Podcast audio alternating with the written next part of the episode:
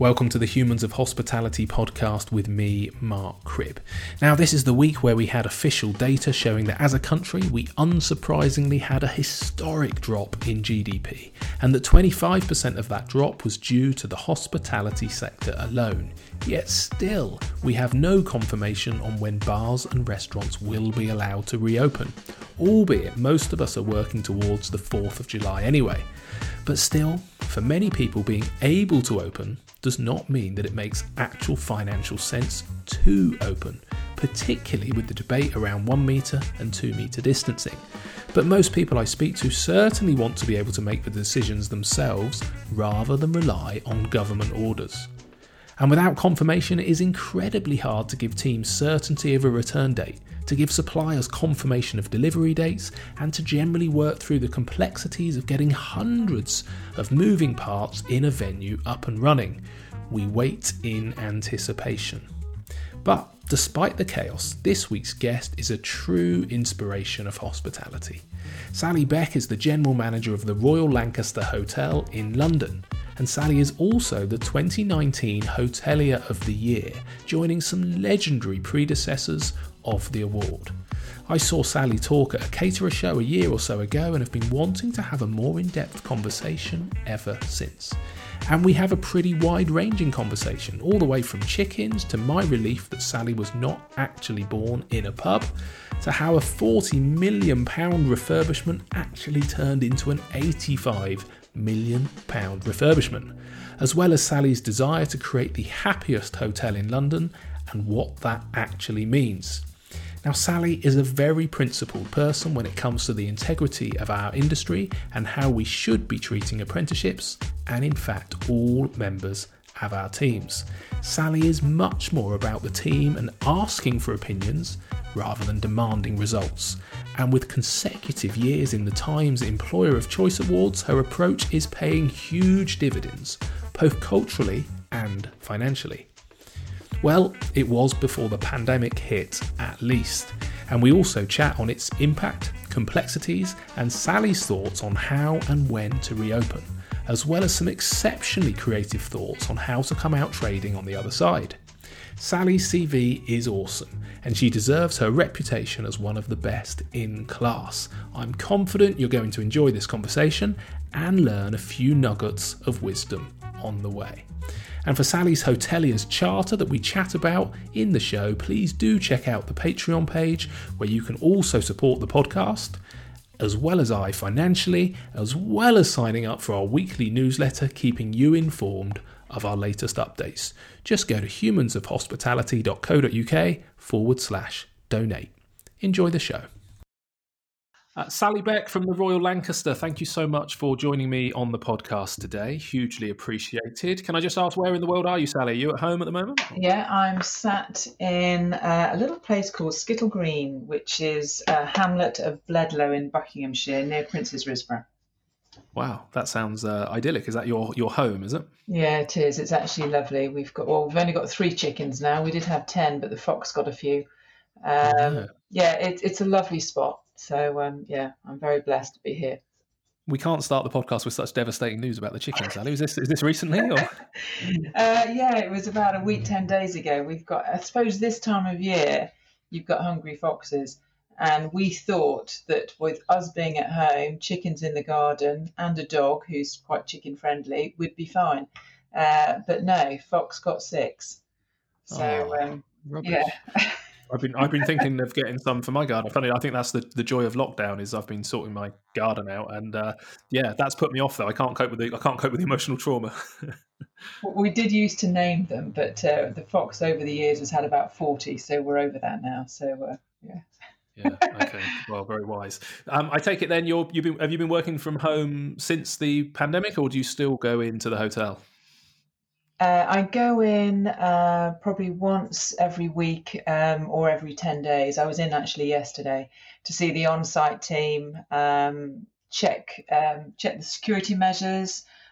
Recently, I've been looking at ways to manage the social distancing in certain areas of the hotel. So I go in every week or so. But other than that, I've been here since the 23rd of March. And how weird is it being in the Royal Lancaster at the moment? How many people have you got working there? I've got about 16, which sounds like a hell of a lot. Originally, it was just 2, 4, 6, 8, 10. And I've got it into two teams, Team A and Team B on security, doing 12-hour shifts. But I've actually now added my engineering team because my engineering team are doing PPM, flushing, maintenance, etc., while the hotel's empty. But I have to, it is weird going in, but the team have become a real tight little knit family. You know, we've got table tennis set up in the lobby. I've got a badminton set up in one of the ballrooms, and there's a good vibe, a good team spirit. So that's good. I just think that these buildings normally have such an incredible personality because they never rest, really, do they? There's always, hotels are unique, I guess, in the fact they're in operation, 24/7, unlike office blocks. So it's an odd feeling, I think, when you see a building like that resting, almost in hibernation, because they normally have so much energy. Yeah, it is funny. There's definitely a dormant feeling, just waiting. And it's also quite weird. I don't know whether you know the Royal Lancaster well. We've got this big sort of window that's open up to the forecourt. Lot, our night manager, runs an 8 a.m. yoga session in there. So if anyone's walking past, they can actually see like 10 unfit team members bending and stretching in the front lobby. So those will be things that we'll remember and smile once we get back to normality, whatever the new normal is, how our lobby changed, Yeah, great. Well, like you say, we're creating memories at the very least. So for people that don't know the Royal Lancaster then, I mean, it's a beast, isn't it? Over 400 rooms, but also a lot of events and banqueting space. Can you just give us a little bit of a description? Yeah, 411 rooms. We've got 19 floors. We're a big tower block that goes up. And then we sort of sit on a podium where we've got two big ballrooms, 1,000 in one, 800 in another. And about 11, 12 different meeting rooms and space. We've got 5 kitchens, Nipa Thai, a wonderful Thai restaurant, island restaurant, pastry, and then event kitchens. And then our first floor park restaurant and bar. So we are a big beast. But and the restaurant's open to the public as well. They're not just for the hotel guests. Yeah, they're. I mean, obviously, in the normal world, they're open to everybody. Right now, they're closed to everybody. But yes, in the normal world, we have a good, loyal clientele, particularly for our Thai restaurant. Yeah. Okay. You are the 2019 Hotelier of the Year, renowned for being passionate about employment of people. So we're going to chat today about your thoughts and the hotel charter, and we'll come to the pandemic a little bit as well. But I just want to touch on your background. I'm based down in Bournemouth on the south coast, and I understand you know it well. Is this where your career actually started way before that? Is it true you were born in a pub? Yeah, I was born in a place called the Red Lion in Wells, which is in Greenore, actually, near Wells. And I was there for 18 months, and then we moved to the Monk's Arms at Canby Corner in Lincolnshire, and then the Barclay and Scunthorpe pubs, hotels, small amount of bedrooms. And eventually I did my first training down at the Dormy in Ferndown, so near your neck of the woods. And I was a trainee manager for a couple of years there, and then I went travelling for a couple of years, and then came back and worked with Clipper Hotels down the southeast, and then eventually came to London and diversified into sales and marketing. Nice. And sorry to go back, but I've just got to ask, when you say born in a pub, is that literally born in a pub, or were you born in a hospital but lived in a pub? Yeah, I was born in a hospital but lived in a pub. Okay. Just checking. I thought that really was destiny, if you were sort of, was that deliberate? It's like to carve out your niche for the industry, but okay, I'm quite relieved, to be fair. I had images of you sort of like, and some sort of emergency birth on a bar, which would be wrong. So did you move to London specifically then with a desire to get into one of the greatest sort of hospitality capitals of the world, or what brought you to London? I think initially I was scared of London. I just felt it was too big for me, but there wasn't, I think eventually if you do want to have a career in hotels, that's where the biggest and the best hotels are and the most vibrant hotel scene is. So yeah, I think London was ended up that destiny for me. And I started work at the Great Western Royal, which is now the Hilton Paddington, working for Mrs. Battier.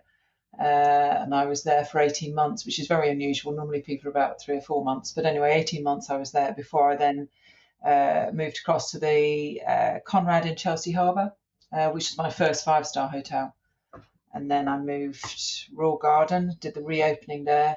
And then I started at the Landmark in January 2001. Yeah. Okay. So yeah. And then it's an impressive CV. I know you're Master Innholders and fellowship at the Institute of Hospitality. You've achieved a phenomenal amount. So congratulations. How long have you been at the Royal Lancaster, and do you remember when you first walked into that building?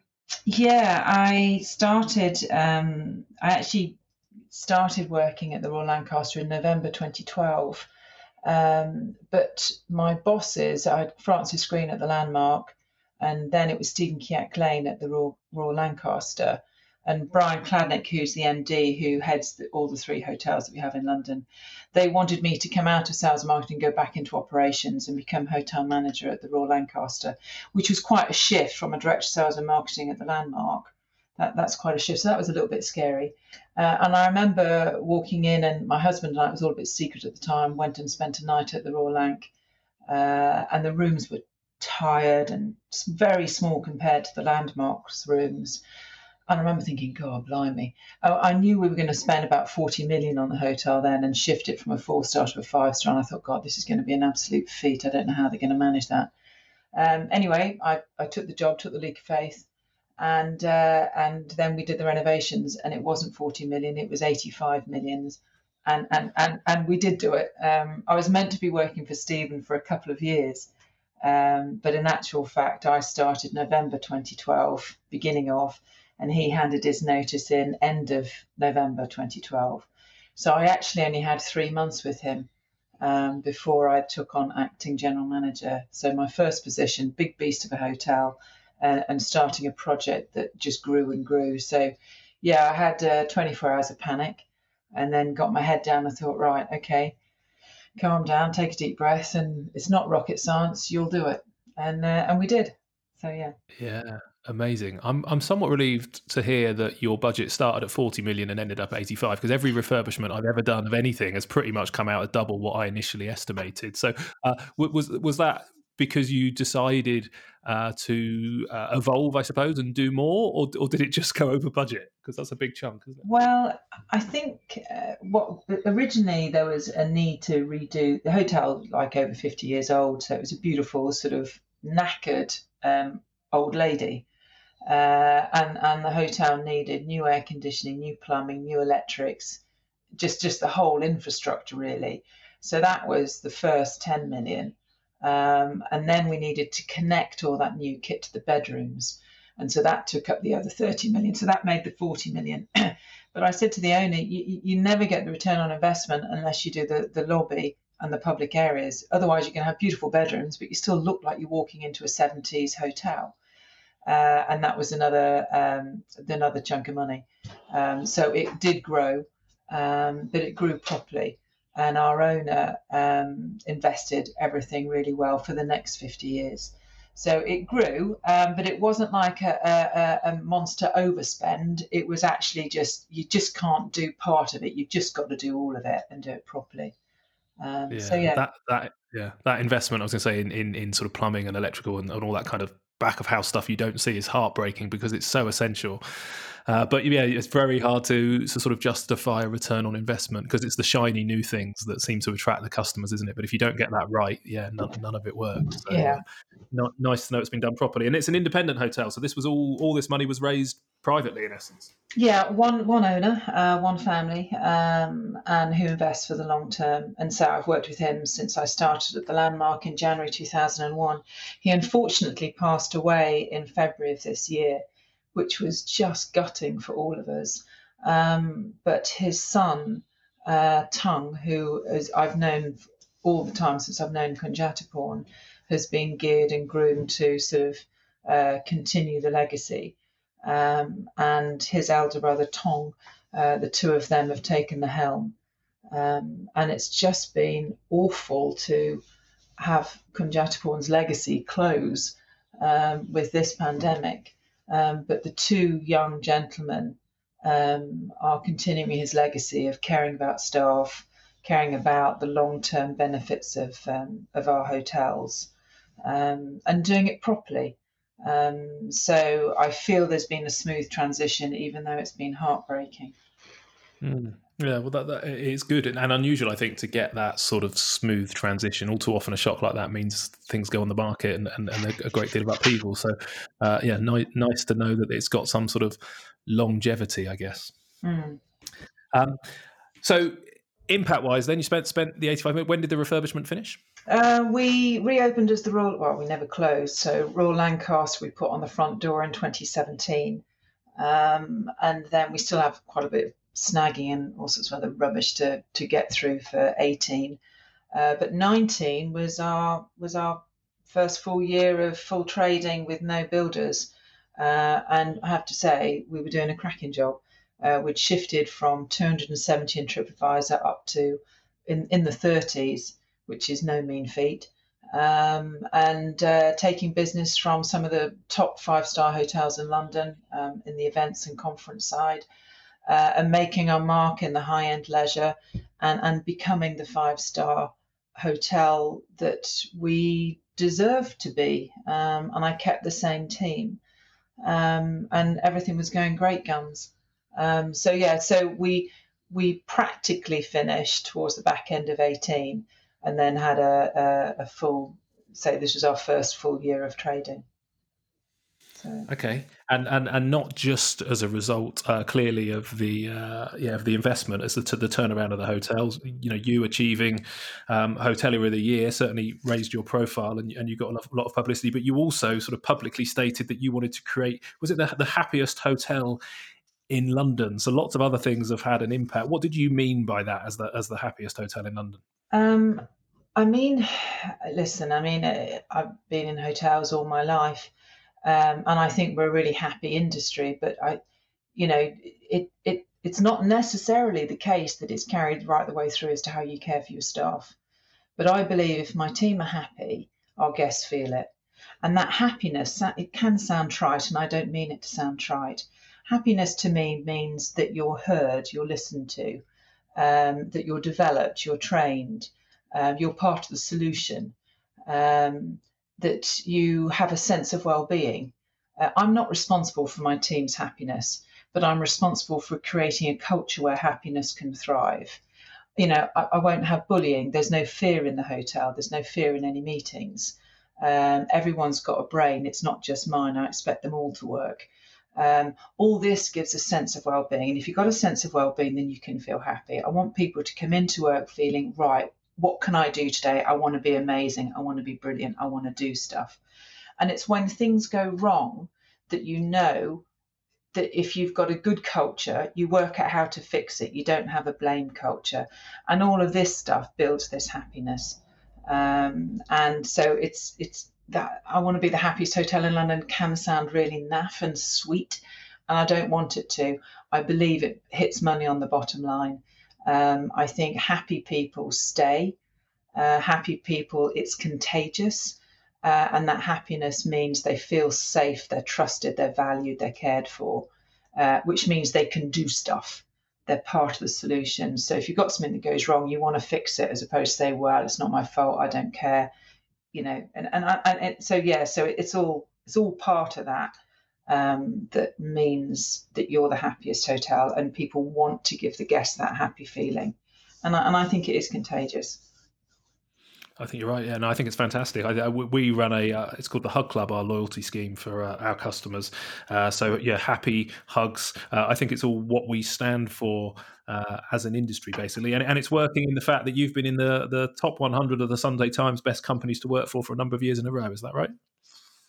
Yeah. Do you know what? It was probably one of my best accolades, I think, that I've ever had. I wanted to get into it because I wanted, I think it's, listen, it's not the be all and end all, but it's a way of monitoring whether your team are engaged and truly happy. And the first time we did the questionnaire, we got absolutely bloody nowhere. It was I think got one rosette or something. And we then took that away for 2 years and just worked on all sorts of stuff. And then went again, and we were in the midst of, I mean, it was, we'd got 300 or 400 builders. The place was in turmoil, and we're keeping it open, and the, you know, lifts were out and all sorts. It was, you know, just a really hard time for the whole team. Went into the survey again and got in, and I remember being absolutely blown away, and actually being in tears with thinking, Christ, we're doing something right here. Because, you know, the product was so hard to deal with and work with, but the team were engaged. All of that listening, being involved, caring had all made huge input to the culture. And then we've gone on. We got in at number 80, and we've just carried on now. And now we're at 38. I want to be. That's amazing. Yeah, I'm pleased. It was a really good thing. Yeah, I mean, because you know, traditionally, we'll talk about this, but, you know, we have a reputation as an industry, I suppose, as being, yes, you know, great fun and great energy, and it's not particularly academic, but we also have a reputation for kind of, you know, poor hours and too many hours and, working at antisocial times. So to get your team engaged enough where they're happy to sort of, you know, to shout and rave about working weekends and working Friday and Saturday nights and working a lot is particularly impressive, let alone doing it when the place is a building site. What were the biggest changes from when you went in the first time? You said there was a few things you did over those 2 years. Where did you see the biggest change? I probably think the service charge. When I came in, you know, you've got to do a lot of things when you come in. Anyway, I started looking at the service charge and realised that it was very unfair and it wasn't transparent.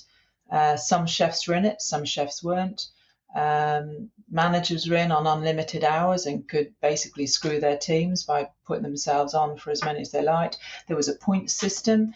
If you got on well and you were the favourite, you got more points, which means you got more service charge. It was all over the place. So I stripped it back. I consulted with the team. It's transparent. Managers are capped at 50 hours, frontline and supervisors and team leaders, etc., and everyone else is uncapped. Hours is applicable. It's 1 point for absolutely everybody, and that's it. And I think that breathed a whole load of trust into the team.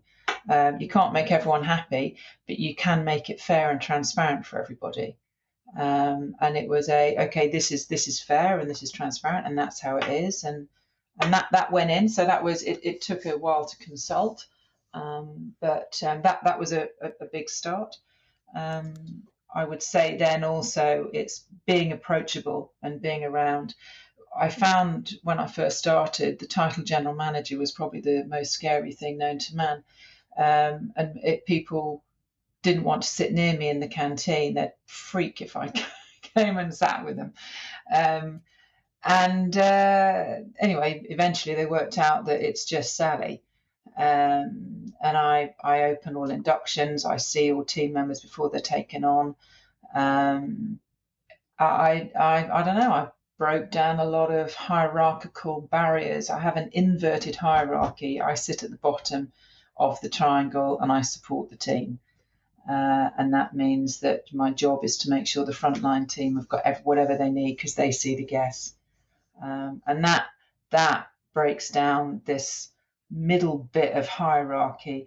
The hardest thing I find is if a new manager comes into our hotel and thinks, right, now's my time to tell everyone what I want.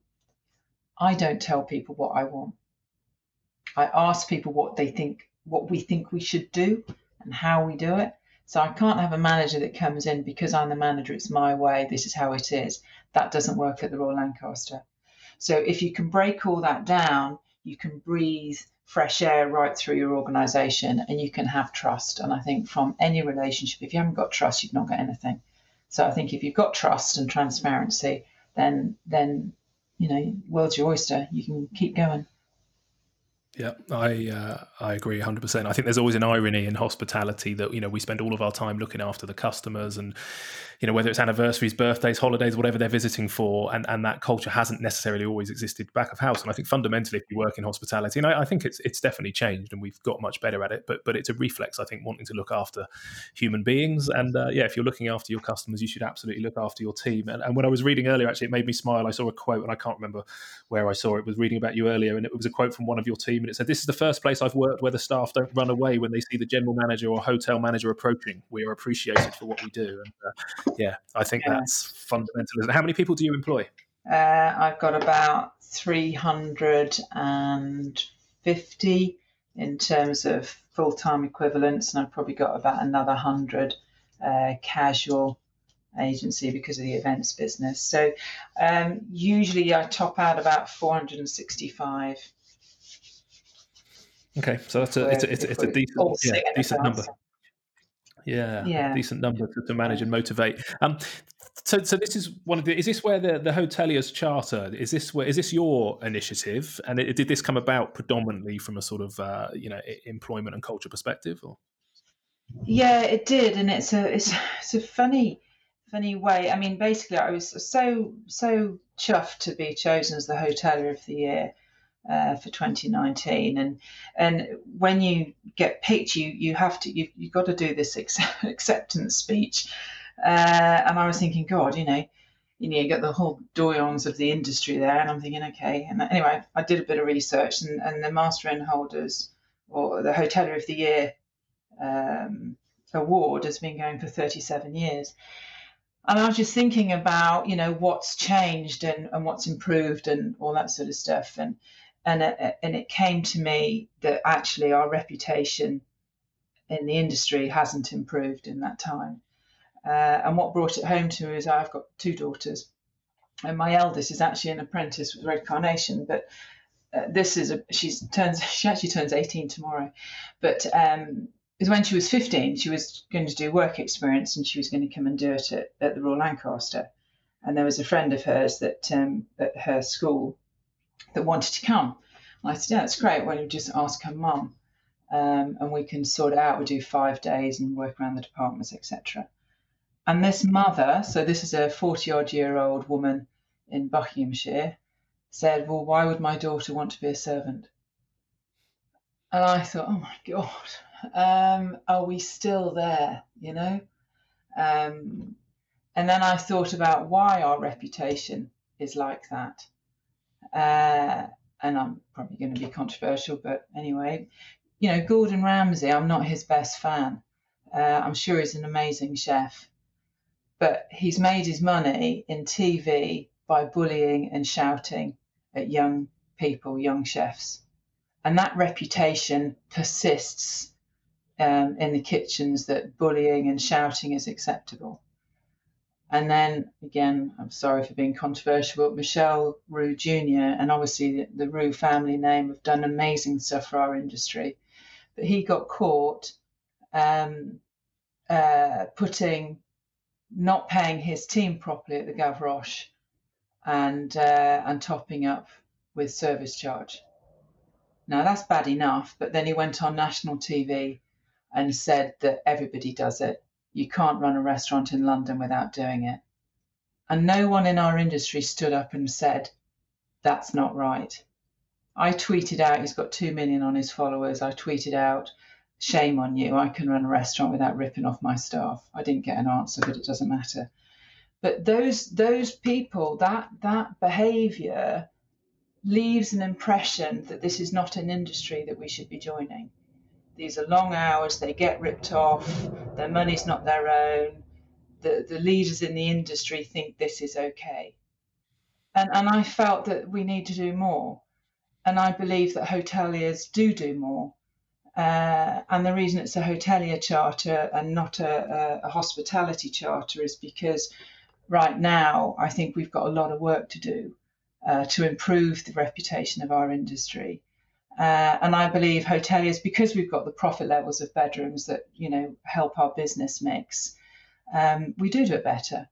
Apprentices that we have you know, can work across a whole load of different disciplines, and then choose to go into food and beverage. And if I think hoteliers out of the whole of hospitality industry should be held up as leaders of people development and management. And I know that's controversial, and I know there are some cracking restaurants out there that do it properly, but generally hotels do it properly, broader and a bit deeper. So the Hoteliers Charter got born from when I did my acceptance speech in November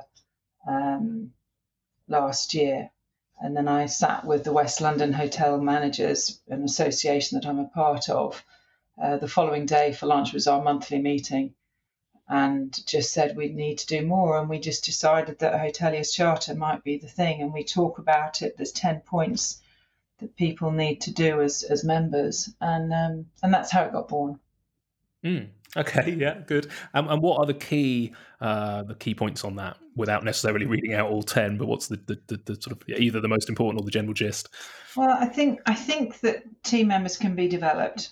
You know, I think you come into our industry and you can start as a food waiter or a room attendant, but you can be developed right the way through to a general manager, very, very easily. So, you know, and I think, you know, I mean, I've got 30 apprentices at the Royal Lancaster, and, you know, they've generally, all of them have got promoted, and they stay with, you know. I think starting on low pay, I mean, I've paid just over the national minimum wage, only about 30p, 40p, so it's not a stink load more. But the team that start on national minimum wage or a little bit over that, they're not on it for long. We promote quickly, you know, and I think that's endemic across our industry. So that's part in there. Employee assist programs, you know, looking after team members that struggle. There's a huge amount of pressure in our industry, and certain sectors, you know, struggle with alcoholism, debt, etc.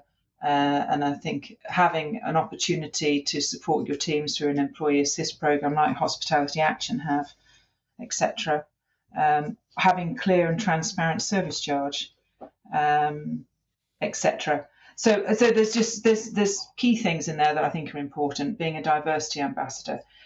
The other thing, you know, I've had 2 children. I've had flexi working in our industry, and I think we also forget hotels run 24/7, which means we can have, there's a shift pattern for anybody in our industry if you're in hotels. So you know, we can, you know, you can do the working mums, you can do the working dads.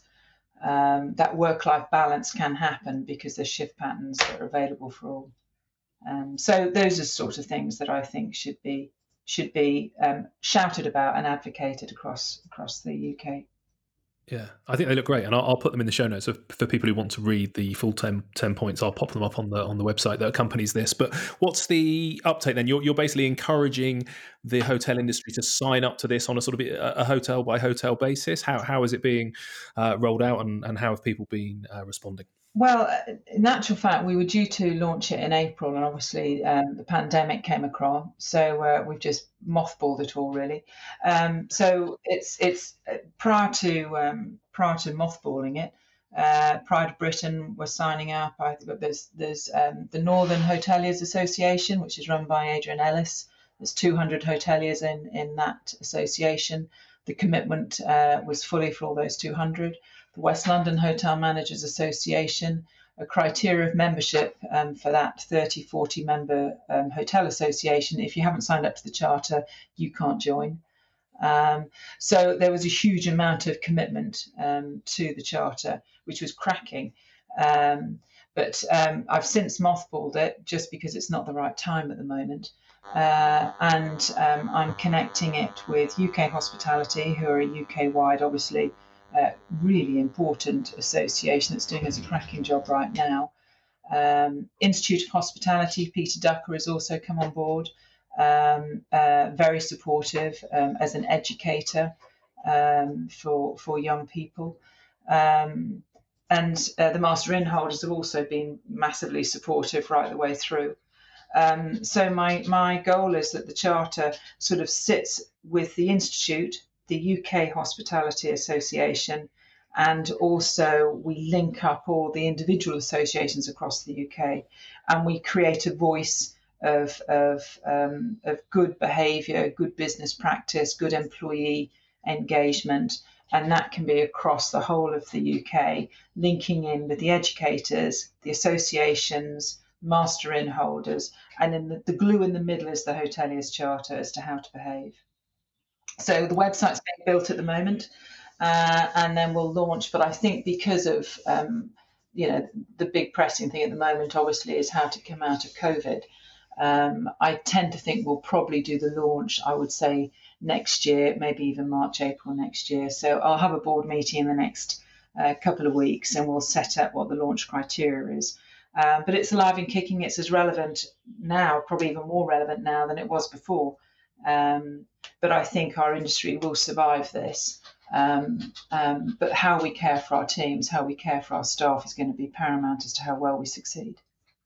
Yeah, well, that's a fantastic legacy, though, of your sort of Hotelier of the Year, and I guess with that kind of support of all of those key industry professionals behind it, I'm sure it will be taken up. This idea, then, because I share your sort of concerns, I suppose, on the history of the industry. I've been in the sector for 20 years. I do feel that it is changing at quite a pace, particularly I think the kitchen culture. I think we've still got challenges around working hours and around pay, without a doubt, and obviously some kitchens, but it feels like it's changing. Do you think that change is being led by the companies, or actually do you think that employees, it's been challenging, increasingly challenging, I suppose, over the last 5 or 6 years to get people to come into the industry. Do you think people now, younger people, just expect to be managed in a different way? They have different requirements from their employment, and who's leading this change?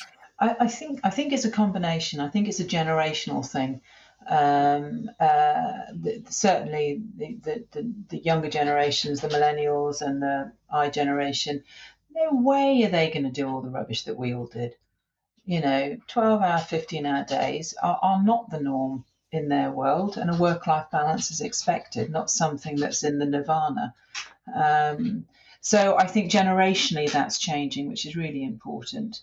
So I think that's happening there. And I think there are cracking employers out there who themselves maybe didn't see their families when they wanted to and didn't have that balance and make sure that it's happening. So I think it's happening at both ends of the employment sector, age brackets, which I think is a really great thing. And I think you are right.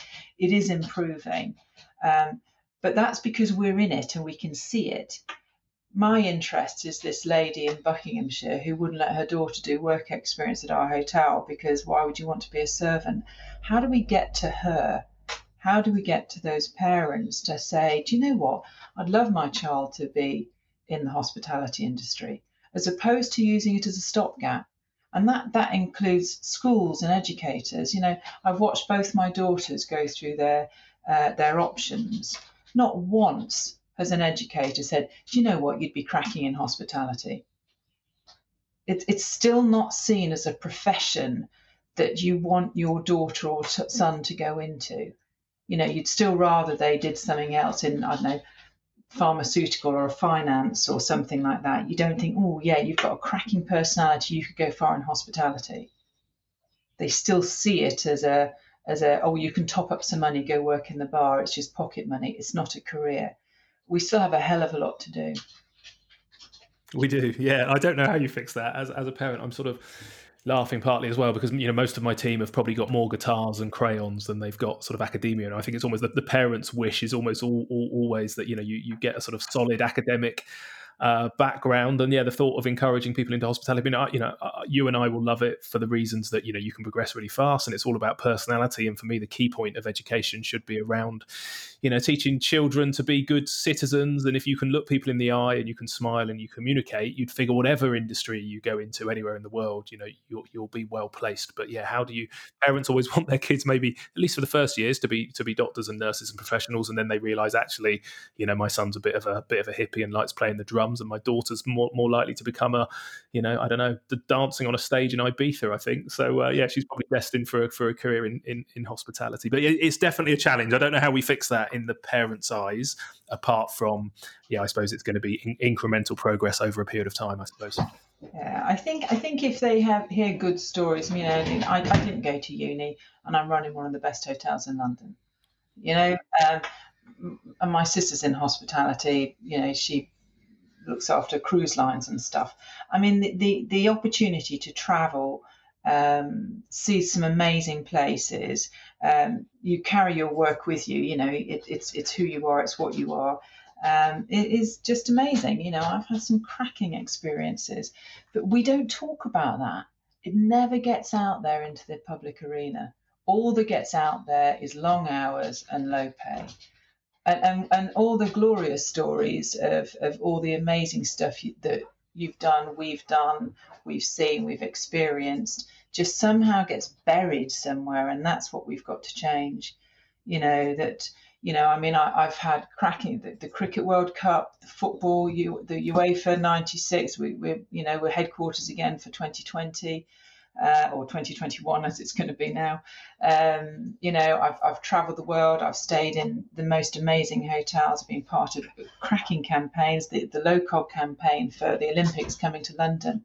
You know, if it wasn't for the hoteliers, that would have been a virtual bid, because there was nothing transient. There was nothing tangible in there. It was all hypothetical. But the hoteliers pulled that off. There's so much that you can do in our industry, and you know, you look at all of the entrepreneurs that have come through the hotel industry. Robin Hudson, the Pig Hotels, Malmaison. You know, entrepreneurs can. Oh my God, it's such a vibrant, exciting industry. It doesn't get talked about in schools and colleges. If you've got an entrepreneurial spirit and you like people, you should be in hospitality, because Christ, you can. It's right on the cutting edge of new trends, food trends, nutrition, drink trends, all of this stuff. But it's not talked about. Yeah, I think the kids appreciate it. I go into schools and colleges and do talks sometimes, and I think we get. I guess people probably know the restaurants locally. One of them's on a beach, and yeah, people are certainly more excited to hear the entrepreneurial journey, I guess, of somebody in hospitality than maybe, you know, the accountant or the lawyer goes in. So it appeals to the kids, but It doesn't yet appeal to the parents. But I guess maybe over the generations it will change. I was chatting to Robert Walton yesterday from the Restaurant Association about his young chef, young waiter competition, and the sort of transformations that they've done to that in making it much more glitzy and you know, online application process. But the whole event around it was just a lot less stuffy than probably it's been historically. So I guess there's plenty going on. I think one of the things that's come out of the pandemic, and I want to chat to you about that a little bit, is I guess, you know, we've seen a much greater appreciation for the NHS and clapping for carers, which has been fantastic. But I do think it's been a positive swing maybe in hospitality as well, in the fact that a lot of our industry, which is fundamentally crippled at the moment, has stepped up, and we've seen sort of high profile people feeding NHS workers. We've been recognised, I suppose, as a key service. I think people have recognised how much, you know, it's not until it's taken away that you realise what a social species we are and how much we like bars and restaurants. Do you think that there is an opportunity at the moment to sort of come out of this pandemic with perhaps a better reputation as a sector? Yeah, I do. I think you're absolutely right. I think there's been some cracking examples of how hospitality has gone beyond expectations, and for being a sector that's so been incredibly impacted negatively in terms of revenues and turnover, etc. I think we will come out of it much stronger, which is going to be great. So, yeah, I think that's an opportunity for us all to grasp and continue the good examples of workmanship. But I think we've still got a long way to go. You know, I think hospitality, depending on how the government look after us over the next few months, you know, I already hear that the amount of increased homelessness is from the hospitality sector over the last couple of months. So I applaud the great stories. but there's an underlying worry that I have that our businesses will not be able to manage this, and our teams are going to be, you know, caught and lost on the wayside for a time. It feels like we're hurtling towards a deadline, and things are obviously very fluid and changing. But now that Rishi's come out and said from August, you know, we'll be contributing towards the furlough scheme, and that's going to be incrementally growing. I think there was some disappointment and concern across the sector that there wasn't perhaps a sector-specific package. You know, for a lot of us in tourism in the UK or in hospitality, we're a seasonal industry, and I think our biggest concern now is losing pretty much the entire summer, and then how do we get through this winter to next summer with our teams and all of that experience and all of that training intact when it looks like the government support is being withdrawn. What's your thoughts on the trajectory and what the government should be doing, and your concerns around? I'm pathetically delighted that they've done what they've done so far. And I was somewhat gratified that even though it's been sort of tailored August, September, October, it's still there. And albeit, as they've said, they're going to stop the furloughing scheme from November onwards, I'm hopeful. I think the PM's question times yesterday, he alluded to sector-specific packages for hospitality.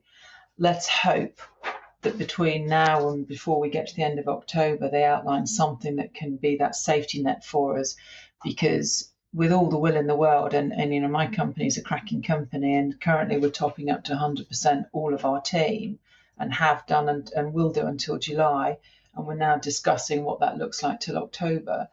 But with all the will in the world, we're not going to be able to turn a profit between November and April unless there's government support. So by not turning a profit, I mean, we haven't made any redundancies, but I know plenty of other businesses that already are on round 2 and round 3, and that's with furlough currently being in place. So, you know, the margins for a lot of businesses are so tight, they can't contribute, and the social distancing levels at the moment are unsustainable for our businesses. So I'm hopeful. I am, my cup is always bloody half full. So I've not given up yet. I'm hopeful that the government and Rishi is going to come up with something that might stretch us through those first 6 months and take us through the winter. But yeah, it's not easy. But no, it's not. I mean, I employ 100 people, and we've been looking at this in the last few days, and you know, it's hard to imagine that we don't, at the very least, you know, sort of cut down, particularly in the hotel. I've got a little hotel, but in the restaurants, you know, we can potentially cut down to a 5-day week, and if we do that, it means we can run on one team. So normally open from, you know, 8 in the morning till 11 at night. Save 7 days a week means we need 2 or 3 teams. But if we cut down to one team, sort of, yeah, Wednesday to Sunday for key services, even that, knowing that it will probably be loss making throughout the winter, but you know, we did a list of all of the team on a little spreadsheet yesterday, and it's heartbreaking to realise, you know, the quality of some of the people that we could potentially lose, and you just think, God, it's such a waste, because we know we'll need them next April, but it's not, you know, it's not won't pay, it's can't pay. You know, we just don't have reserves to get us to that stage. You know, even with the Sea Bills loan, there's a limit to the amount of debt you can get into. Okay. So yeah, I share that. I share the optimism and hope, although I've become increasingly concerned. I guess the other big one that's sort of looming very fast is the rent issue, and the quarterly rent issues, maybe more so for the restaurant sector, or certainly some of the bigger hotel chains as well. And that's looking like a potential cliff to drop off as well. Any thoughts on that? Yeah, we're really lucky. Our company's not overextended. We don't have any big demands from banks or shareholders. So we're in a somewhat unique situation, I suppose, when I look at most of the industry and my colleagues and friends that I've been talking to.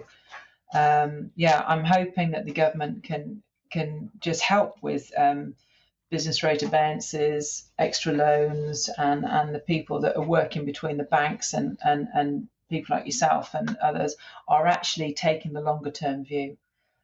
This is time. We need another 6 months at the end of October of support and help to get us through.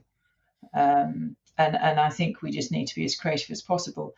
I'm now looking at changing all the contracts I've got for all of our team to enforce flexi working But, you know, I mean, I was on a Zoom with most of the team, well, not most of them, but a chunk of them yesterday. Our lot will do whatever they can to help us through. What I need is a flexible workforce. I'm not going to touch a single agency or a single casual worker, unfortunately. So my heart goes out to them too.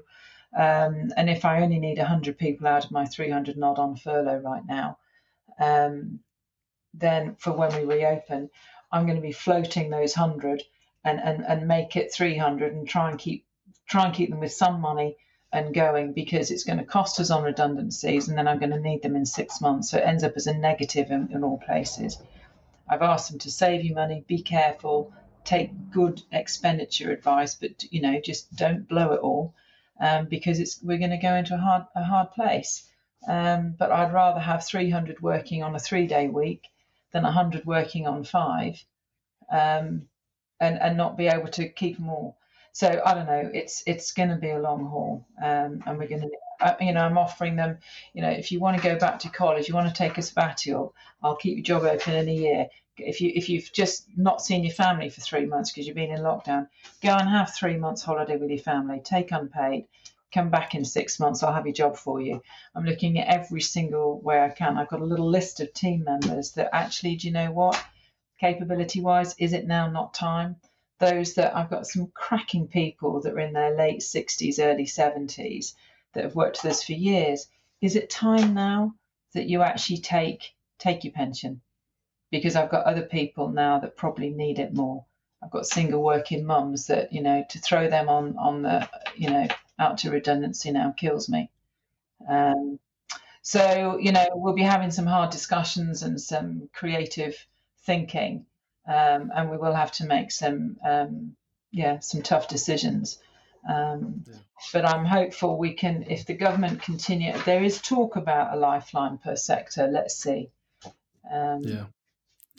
Well, it's why I like having these conversations. It's refreshing to know, and the same with the feedback that I get. I think people appreciate that we're all looking at a similar thing. I was literally on a call before this one with my FD having exactly that conversation. I've got a team meeting at one of my restaurants tomorrow at 10 o'clock, and I was saying to him, look, the first stage of this, I think, has to be that sort of voluntary approach and saying, look, exactly what you were saying, who is willing to go down to a 2 or 3 day week for the winter, who has been thinking of studying that course at college wants to go home for a couple of months and go abroad, exactly that. The more people that will do it voluntarily, and to be fair, as we were coming into the pandemic and before the furlough scheme was announced, you know, we did the same thing and said, right, what do you need? You know, I'm not going to do a blanket 50%, 20% pay cut. You guys come back and tell me what you need to live on, and I will do my very best to try and find it. And I guess that's the wonderful thing about our sector, is it is full of good human beings, and if you've got a good company culture, people will want to stay. And I guess there's going to be less places for people to go as well. What's your thoughts, sort of, you know, drawing to a close, but what's your thoughts on coming out the other side of this as to the impact? Do you think a lot of people won't come through it? Do you think this is a 6 month, a 2 year issue? You've obviously, you will have given this some thought. How do you think we come out the other side? I think we've got to be really creative. I think what the world that we closed in is not the world we're going to open in. And I think you need to find, in this period of lull, the time to think, and to think really well about what your business could look like, because it's all changed. Customer expectations have changed. Customer travel habits have changed or will be changing. So try to really think broadly, deeply and creatively. I mean, we've literally, I'm totally bloody delighted, done a deal with RAV company. We've put in a mixed reality a production studio, and I have to say I'm bloody chuffed to bits about it. It means that I can do actual reality. So if I can only get an audience of 50 people as opposed to the 500, I'll have that. And then there's a virtual reality piece that can go out to the other 450 that can't come because of either social distancing or border controls, or they're too scared to come into London or whatever. And that partnership we've done with RAV, it's £500,000 worth of kit they've given us. And that, I think, is going to make a difference for the short term, maybe even the medium term, where events are going to be hard to run. So that's interesting. I'm looking at combining kitchens so that when we do open, I can put our Nipa kitchen into our in-room dining and our first floor kitchen. So then I can do Deliveroo and I can create that. Now, that's something that our chefs haven't had to do. They've all been separate. Fine, think differently, boys. If I can run it out of one kitchen, I don't have to add the marginal cost of adding a second kitchen and keeping people on furlough, because otherwise it's going to cost me. Then we can get that additional cost. So just got to think differently and think smartly. One of my outlets that goes out to a street, I'm looking at just doing a straight takeaway, straight into the park, and just change it. We probably won't open it as a restaurant. It was really hard to break it even anyway, when you could do full service. To put in social distancing, I'm only going to do half the numbers. I can't. There's no way I can make that make money. So I'm best off turning it into a takeaway outlet and shifting it. If we all think differently, all think creatively, keep our heads and work out your base costs and what you need to break even and turn on, there's a chance we'll get out of there. If we're going to be stubborn and not think clearly, then I'm not saying we deserve to fail, but we're not taking all the opportunities that are available. In crisis comes opportunity, and you've got to be in the right frame of mind to find the opportunity and do something with it. And then don't underestimate your workforce. They are not stupid. They understand everything that's going on. They want to be part of the solution. Bring them around the table, talk about what they can do, talk about how we can do it and the restrictions that you're under in terms of cash flow. They'll get it, and then work on it together. And then I think we can, I'm going to say eternal optimist. We'll come out of it tighter, we'll come out of it better and stronger and probably more resilient, and with a different set of profit levels and a different set of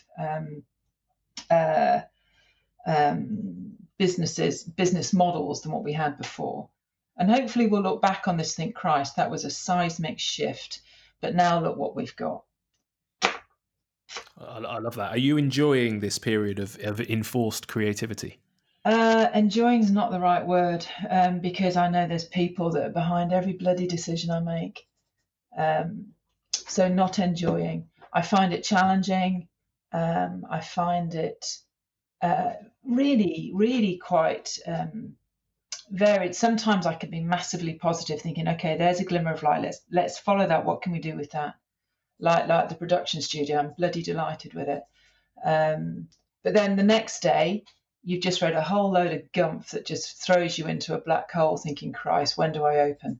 I can't bloody open. There's going to be only domestic business. Squillions of hotels think they're opening in July, and all of them reckon they're going to do about 20%, 30% occupancy. God love central London. It doesn't have that much domestic business to keep those hotels afloat. So, I think expectations are all over the place. And somewhere in the middle of it all, there is reality. The border controls that the quarantining that the government are putting on now is an absolute kiss of death. Why they're doing it now when they didn't do it at the start, God only knows. If they keep that stuff on when they open us up, it's like, my God, we can't, So I find it's a little bit of an emotional roller coster.